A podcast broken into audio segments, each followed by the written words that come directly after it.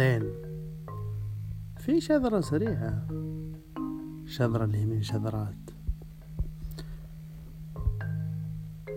الحين دائما نسمع حكم ونسمع تفكير ونسمع فكر. يا ترى وش الفرق بينهم؟ الحكمة خلينا نقول هي خلاصة تجارب ونظرات عامة. يعني كذا نظرة شمولية. مجموعة تجارب أفكار. المهم إن هي تقدر تقول سويت إيقاف بعدين لخصت كل الأمور وعطيت لها نظرة. طيب وبعدين تحاول تتمحص تحاول تعيد التفكير تشوف شو الوضع. لا خلاص حكمة. حلو. شيء جميل. الإنسان في مرحلة عمرية معينة يكبر وخلاص. يتوقف عن التعاطي مع الأفكار ومراجعتها خلاص الرجال أنشأ فكرته عواطفه تجاربه مما هو يشوف خلاصة هذه المشاعر الانفعالات. خلاص كل شيء يتوقف أعطانا حكمة. في حكم كثير تنقال بالأيام. في الأيام أقصد. في حكم قديمة في حكم جديدة. تنقال كذا في الحوارات العابرة.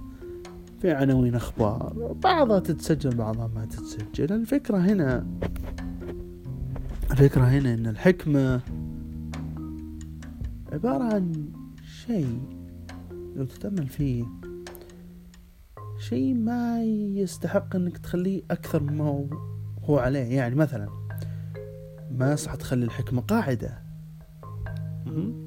الفكر وش الفكر؟ هي عملية إنتاج.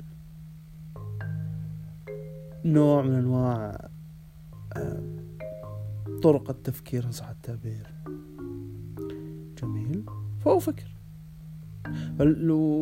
ولكن الفكر هذا قام على أرضية صلبة. ولكن عنده قابلية أنه يجيب يعاد النظر فيه. يعني نقول هنا عملية إنتاج مستمر أنه خلاص يعني تخيلوا مكتب مليون محررين وكتاب وما إلى ذلك. حلو.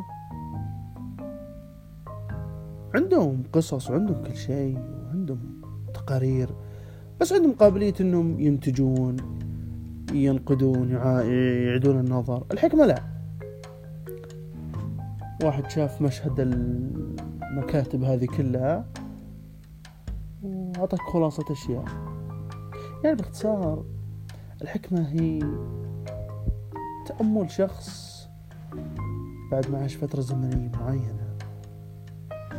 ما يصلح تصير قاعدة. لا لا ما يصلح. ما يصلح. طيب وش القاعدة؟ المفروض القاعدة تصير على شيء في إنتاج في نظرة في فحص.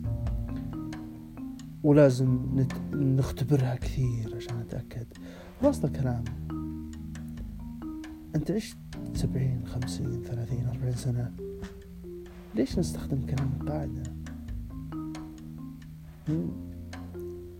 ليش ما نبحث عن قاعدة سليمة ونختبرها بين كل جيل وجيل؟ ليش جيلك هو اللي نمشي على قاعدته؟ شيء غريب صح؟